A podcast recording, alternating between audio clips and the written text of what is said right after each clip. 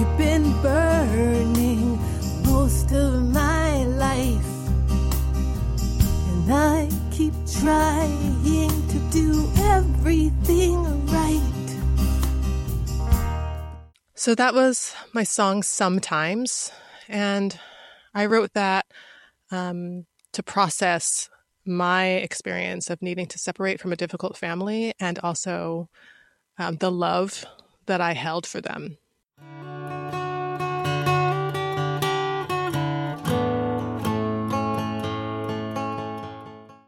Hi, listeners. Welcome to Grief Out Loud. Remember the last time you tried to talk about grief and suddenly everyone left the room? Grief Out Loud is opening up this often avoided conversation because grief is hard enough without having to go through it alone.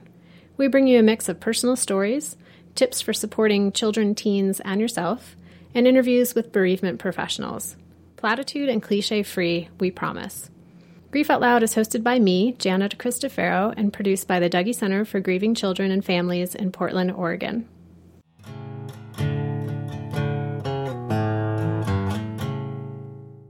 Today's guest is Licity Collins. Licity is a singer songwriter who recently released her debut album entitled One Girl Town. And just as the album files were complete and the campaign to promote the album was ready to begin, Licity's mother died from Alzheimer's disease. And Licity then found herself at this powerful and bizarre intersection of having to grieve her mother's death while also working to promote and celebrate her debut album. Licity, thank you first for reaching out to me and also for joining us today on Grief Out Loud. Thanks so much for having me. In preparation for this conversation, you shared with me a project you called the Open Diary. Yeah, I call it the Open Diary because I I often describe my song lyrics as coming from a stolen diary. So this one is more more open and available to everyone. And the entries you sent me uh, totally moving, extremely powerful because you wrote them in the moment as you got the news of your mother's death and going through her funeral.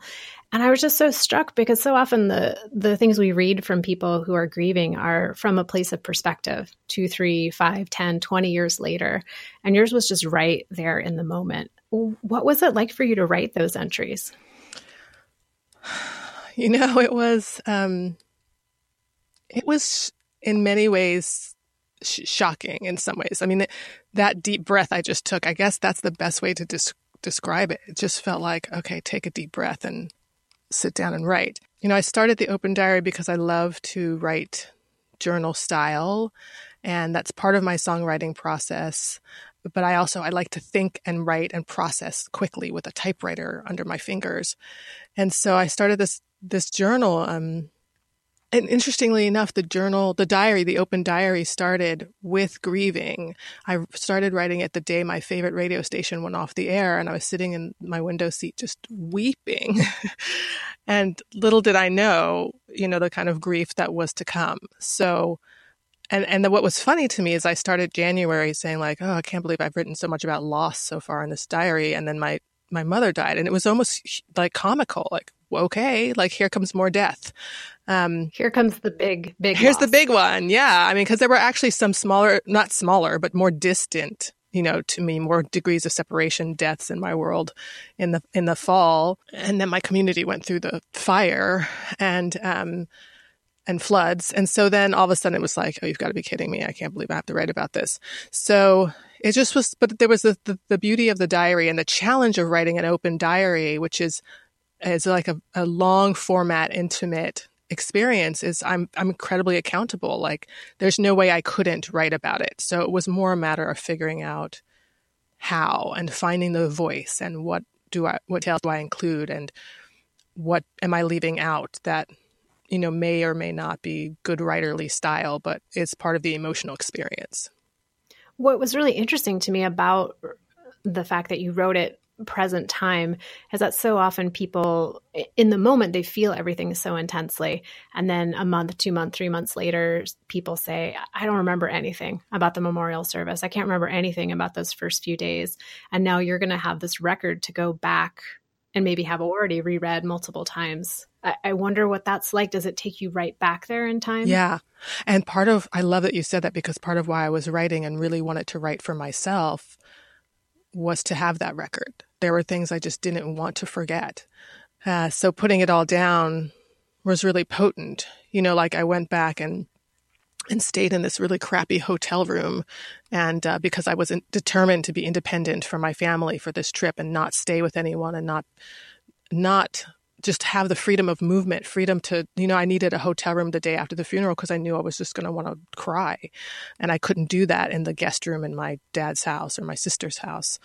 So to sit and do- document this hotel room with like the, this window that opened up to an overflowing trash can with like a pizza stains running down the window and, you know, and that there was no hot water. And it was just like, beautiful. It was so perfect. And I never wanted to forget every tiny detail of that. And I knew that memory wasn't going to suffice because, um, because I would be overwhelmed. And the cool thing is, is because I put those details down, there are a couple of things that I didn't include that I could keep um, just for myself or just for conversation or for between people. Like I have this incredibly distinct and surreal image of the man at the at the cemetery, you know, we all you I don't I thought this was very odd. We all left like we put mom's urn in the ground. I was the first to jump up and put some soil on top of her. That was really important to me. And and then before she was totally buried, we drove away and I just leaned, like looked out the window of the car, watching this man in his like yellow Carhartt overalls, like putting the soil on my mother. You know, that that memory was really powerful, but I didn't write that down because in some ways I didn't want to lose it because it was stored in the diary. Does that make sense? Yeah, it was too too much something you wanted to keep close, personal, internal. Yeah, and I thought that if I wrote it down, you know, I write a lot of lists all the time so that I don't have to keep things in my brain. And I was afraid if I wrote that down, I wouldn't keep it. Yeah, that if you release it by writing it, then maybe you won't have access to it in the same way. Yeah, I, I didn't want to forget it ever. You mentioned it was really important for you to be the first person to put dirt and earth onto your mom's urn. What prompted that? Well, when my mother died, you know, everybody needed something different. And, you know, one of my sisters really needed a reception. My mother was an important person in her community. So there was this need to do something for all of these people. And only thing my body ached to do was to put that scoop of soil on her urn in the ground. That was the thing I just grabbed onto that made it feel like that was that was putting mom to rest for me.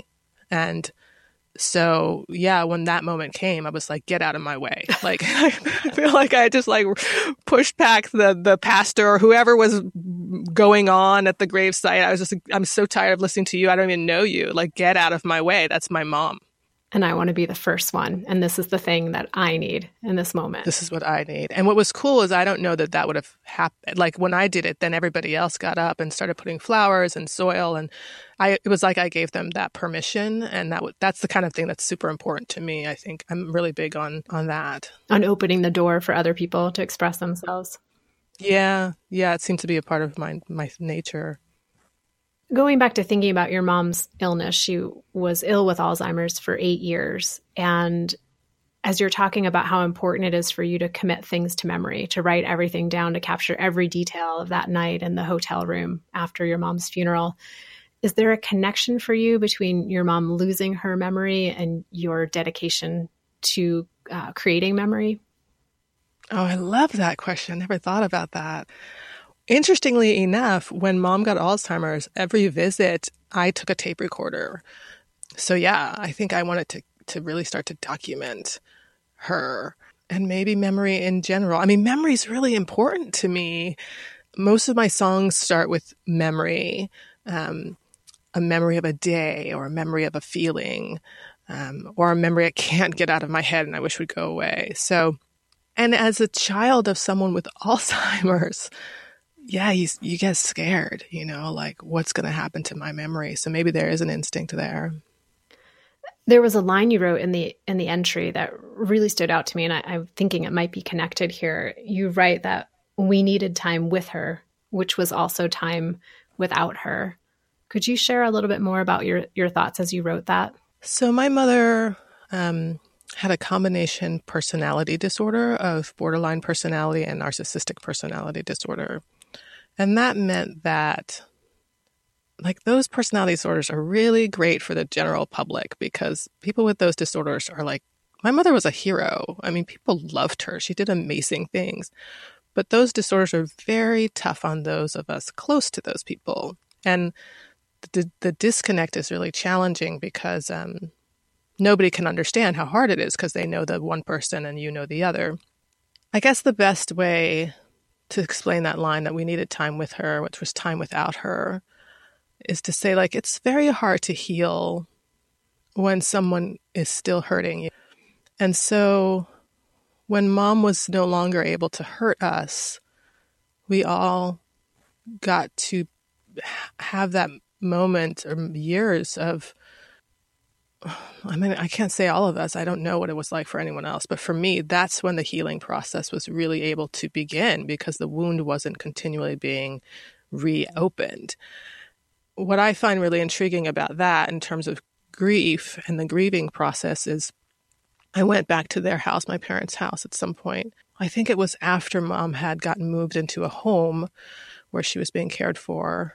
So that was about four years into her illness. And I just, I don't know, there was something about the way I was talking about her. I remember driving by her office and just having, heaving this huge sigh of relief and saying, oh my God, it's over. And my dad said, why are you talking about your mother like she's dead?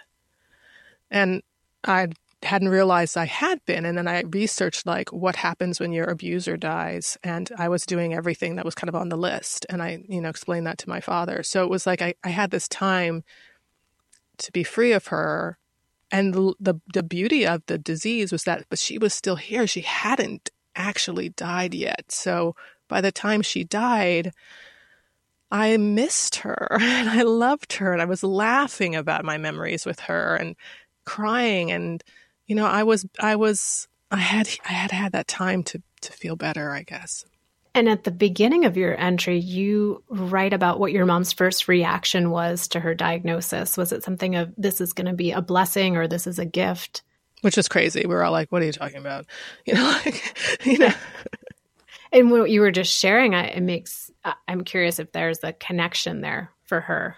Yeah i mean as uh, my mother is incredibly prescient. Like she has this connection to the women in my family on her side have this kind of psychic thing going on, and so she she had this way of of being able to say stuff like that. And at the time, she was like, "I'm going to write a book," and she was fighting it. That Alzheimer's is tough. You know, there's a big, at least for mom, there was a big period of denial. She wasn't. She didn't want to let the, it it get her. She didn't want to admit she had it. She did, and then that turned into, okay, I'm going to say that this is a good thing. But when she died, it was it just seemed like an incredibly generous act for her to be sick for so long because we did have an opportunity, whether whether my members of my family took that or not, to what extent they did and what extent it worked for each of them, I can't really say. But for me, she gave me a freedom that I desperately needed. And part of that freedom for me was that a couple years after she went into the home, I actually had to disconnect from my family because there was a lot of toxic influences there. And I could have never done that had mom been of sound mind and in my life on a regular basis. So, in a sense, is a, a gift of some emotional freedom yeah, you. I needed freedom. That was for sure. And mom basically said, Yeah, here you go. So you go through this process of having had such a conflicted, painful relationship with your mom while she was alive, and then in, throughout her illness, having an opportunity to heal some of those ruptures. And then you fly back to Washington, D.C., and you see everybody for the funeral. What happened with that piece then? Oh my goodness. Am I allowed to swear? I will I won't, but okay, so so I remember before I went there, and I do want to say like my mom and I had a blast also growing up. I mean, it's such a like 50 50 split. You know, it's like, man, I wish you weren't torturing me because when you're not, you're a lot of fun, you know, like, so, and, and you're a lot of fun because you're crazy, you know. So when the, I found out there was going to be this reception for all these people, and my mother uh, worked with like in a satellite program to the schools. So that meant she was always shadowing over every breath I took everywhere. You know, I was always her daughter and part of her work was being intimidating. So people were afraid of her, which meant they were afraid of me. It was just really a, a it was something growing up under her shadow. And uh, I kept saying to people, because I'm in California and and my family is all back east, and before I left, I kept saying, man, I don't want to go to that reception. Like, I don't want to see those a-holes, you know, like I don't want to see those people, you know, and, and I hated the reception. I hated it because I had made a lot of peace with like the mom I knew at home, you know, and the mom who, like I said, we had fun. Like we used to go to the mall. I was definitely like her impulse shopping buddy. So that was really fun when she was going to buy some giant piece of you know, Victorian furniture. She got this Victorian couch she really wanted. That was so much fun. Like we got to scope that out and I felt like I was doing something scandalous because dad was going to be mad. It was just a blast, you know, like, and, uh, you know, but this is also the woman who like told me like devastating lies, you know, so, so but I had made peace with that. Like, oh, I get it. She had a mental illness. She never wanted to hurt me. If she could have had control over her mind, she would have just loved me so well. It's not her fault. So that was like mom at home. But the professional mom that I had grown up dealing with, like, all these people who knew that hero were like, it's so great to be her daughter, isn't it? And I would just look at them like, you know, I'm eight years old, like, not really, you know, like, you know, but I'm just like, yeah, smiling. Yeah, she was great. She's great. I had to do that exact same thing at the funeral. Like, oh, your mother was so important. And I'm like, ah, oh, I'm just, I felt like I was eight or 12 years old again. Like, I was just like, oh my God. And I was so angry with myself because I wanted to be like the the poise. That was my theme word for going back. Poise. You know, I'm the wayward child. I'm the youngest. I'm the artist. And I was just going to go back and show everybody that I was standing up on my own and nothing could rattle me. And here I was just like, just thinking like the worst thoughts in my mind. I hate you. I hate her. I hate this. This all sucks. I just want to put my mother in the ground. Leave me alone. My second grade teacher, who had told the whole class basically that I was ugly, showed up and was like, Hi. I was like, What are you doing here? So, we have some, we have some unfinished business. Oh my God. I really wanted to tell her mean things, but instead I was really sweet and I thanked her for playing guitar with the whole class and I was just angry because I did what everybody else needed.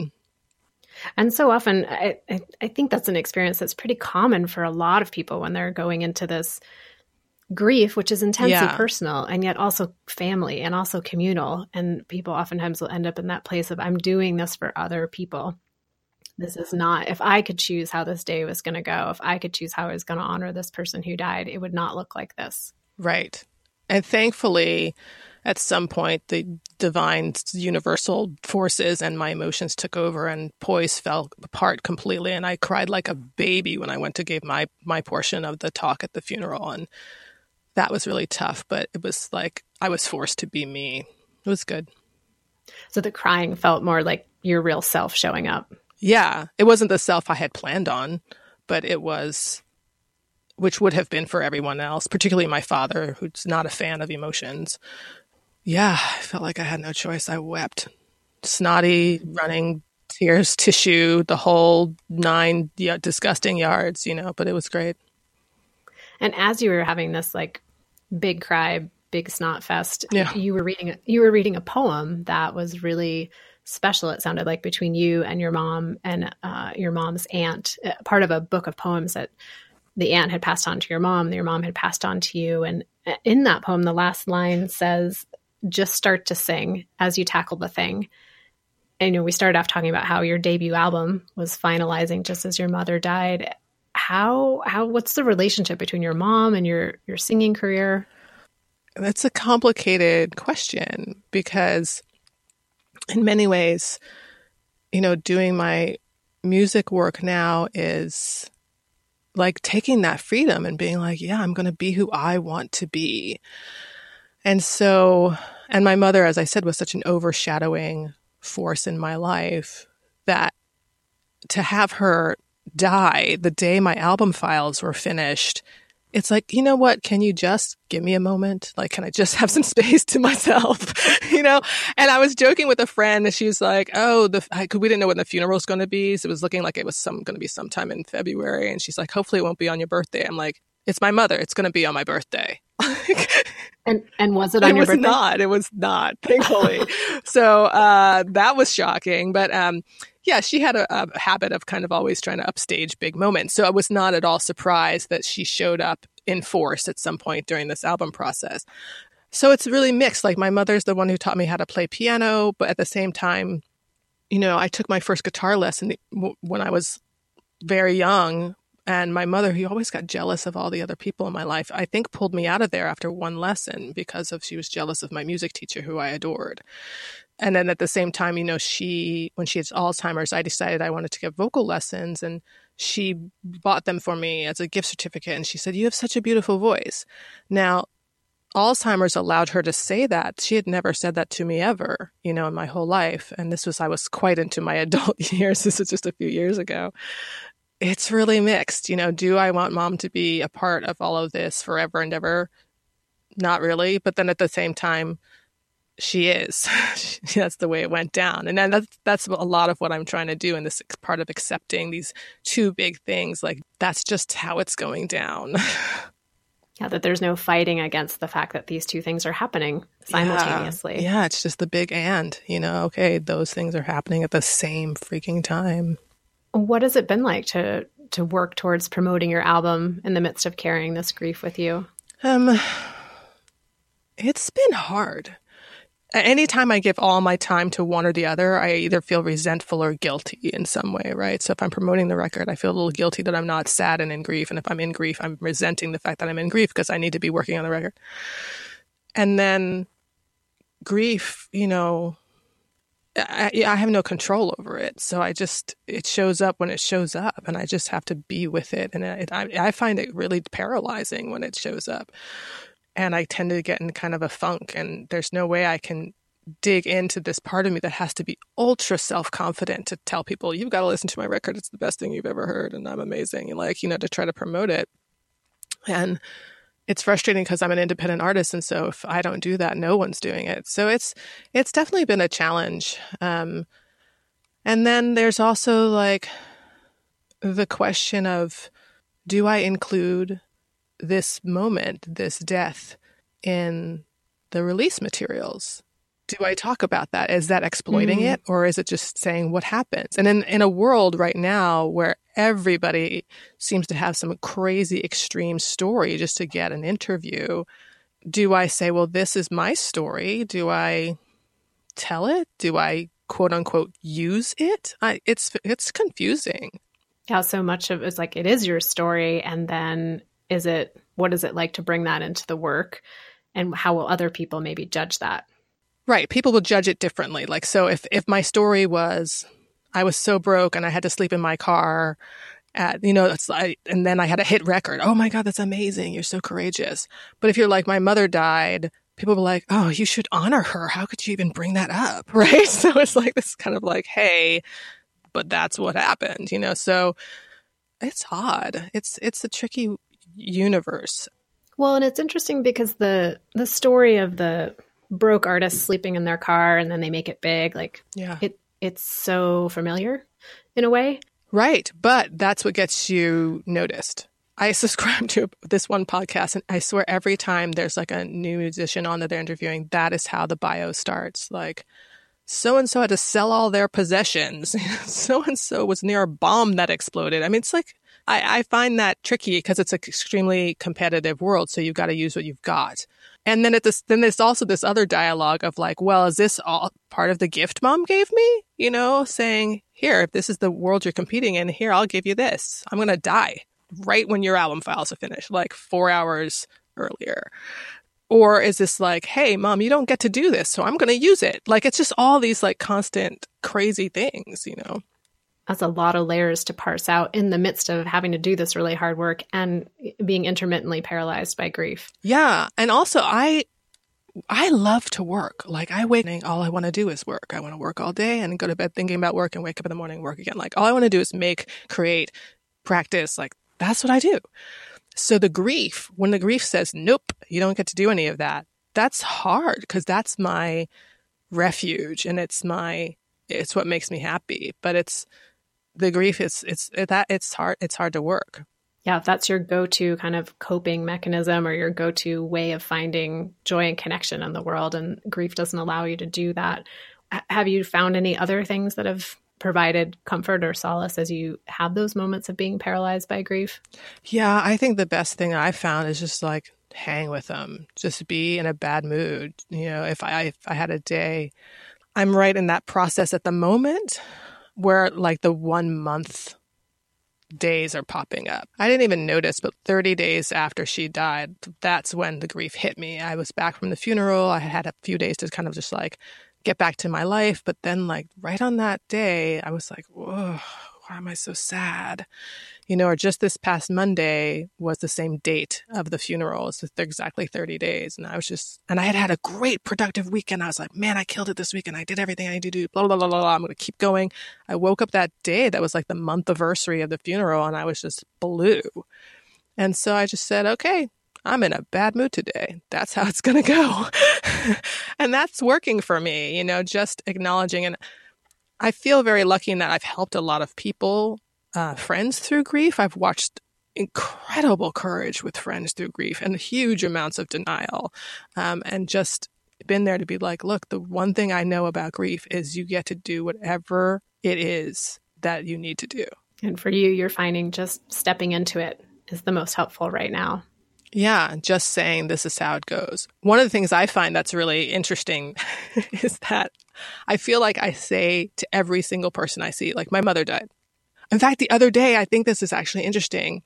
I was at the copy center, like the local copy center, and I hadn't seen them in a while. And I, am there all the time. So I was like, Oh, hey, how are you guys doing? Blah, blah, blah, blah, blah. this. And I was like, Oh my God, did I tell you my mother died? I like burst out laughing. And she was like, Why are you laughing? I was like, I don't know. you know, like it's just so absurd. And I just keep saying it over and over to everybody I meet. And that is like helping it sink in. It's helping people know, like, and that might be why I'm acting weird or a lot of people reflecting back to me their own parental losses and how that went for them. And then I get this, I feel like I'm part of a giant constellation of people who have lost their parents. And of course, at some point, we all will. So I just find that really potent too. People have talked a lot in the past of how they, you know, here's this grief, this death, it's totally life altering, it wrecks your world but there's no visible evidence of it when you're just wandering around going to get coffee or going to the coffee store. So if you break your leg, people see that. If you change your hair, people see that. But they don't see grief. And so it makes sense to me that there'd be this like, I have to tell you about this thing you can't see that's so vital to who I am in this moment. Totally. It reminds me of a friend of mine I had when I was um, younger in college and she was an administrator at my school and she would like go to get her prescription at the you know drugstore and be like hi can i get my prescription? And i'm a lesbian. Like she just she just everywhere she went she's like hi i'm a lesbian. And and she just needed people to know.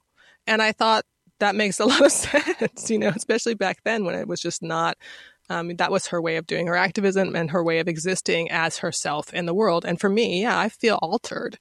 And also, I don't know. It's also, I'm, I, I guess, the kind of like artist, artistic slash social scientist in me um, is fascinated by people's reactions. So I don't do things for a reaction, but I, I think I'm curious as to find out who this person I'm talking to is. You know, people are always saying, "So were you close?" And I'm like, "What does that have to do with anything?" You know, or when people, when my mm. dog died, people are like, "Oh, but was she old?" I'm like, who cares? Like, she's dead. Like that's an important fact that I'm sharing. It's such a common thing people do in order. My sense of it is oftentimes is to get a little distance from their own mm. experience oh, dogs die, but they only die when they're old. And if parents die, if you were close, I'm probably going to give you a little more space for grief. If you weren't close, then I might not have to like attend to you as much. Um, happens all the time with families who have had a violent death.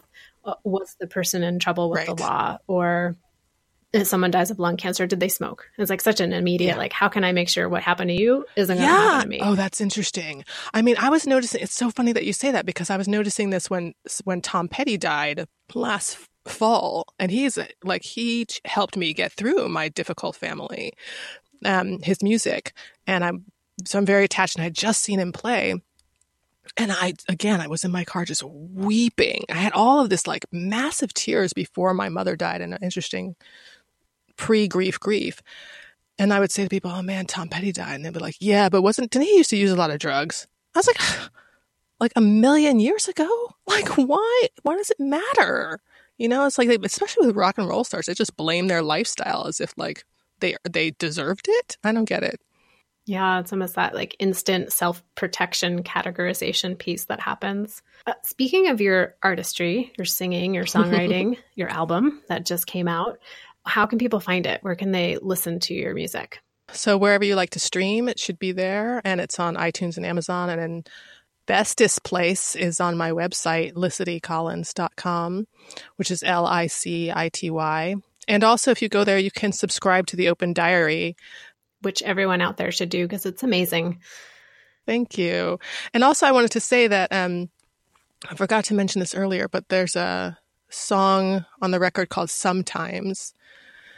And it actually is something I wrote about separating from my difficult family. And then I kind of wrote that song for me and for everyone who has conflicted relationships with their family and what it means to preserve yourself in that situation and how much love that you probably have, that we all probably have, and I have for my family that they may not even know. I don't think my family knows how much I freaking love them. Um, and that's why it's hard to be close to them because I love them so much and I just get too too hurt. So that song is on there and oddly in one of those mystical moments I got in the car right after finding out mom had died and because I was listening to the files I had burned a CD and I hadn't noticed like what track it was on when I had gotten out of the car. When I got back in, that song sometimes was playing. One of the beautiful things about music is it can change and meet you where you are at any moment. And that song just kind of cradled me and was like, yeah, it's okay. It's your family. It's, there's love there. I just felt the love in that song, you know, even though there's a lot of sadness in it too. So yeah, and what an what an offering to all of us that your album will be, knowing the story and the context uh, in which, not so much as you wrote it, but as you are experiencing it now. Well, Licity, I really want to thank you for reaching out to Grief Out Loud to be a guest and for talking with me today.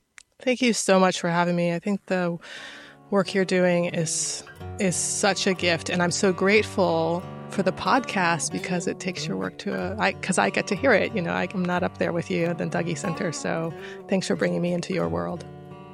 Well, thank you again. And listeners, I will link to all of the the sites that Licity mentioned. So her website and how to listen to her album now that it's out. It's called One Girl Town.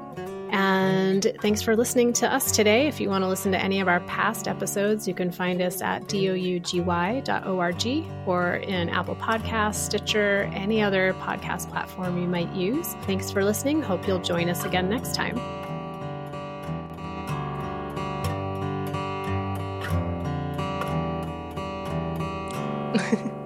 Oh, there was one more thing that I um, I wanted to mention because it just happened today. And I remember I was saying how mom has kind of this psychic presence. So, right before I was sitting down to do this interview with you, I got a message from my dad that he had just mailed me um, the little mini urn of her ashes that I'm going to take to the beach and probably let go free. So, she's here with us today. Thanks for listening.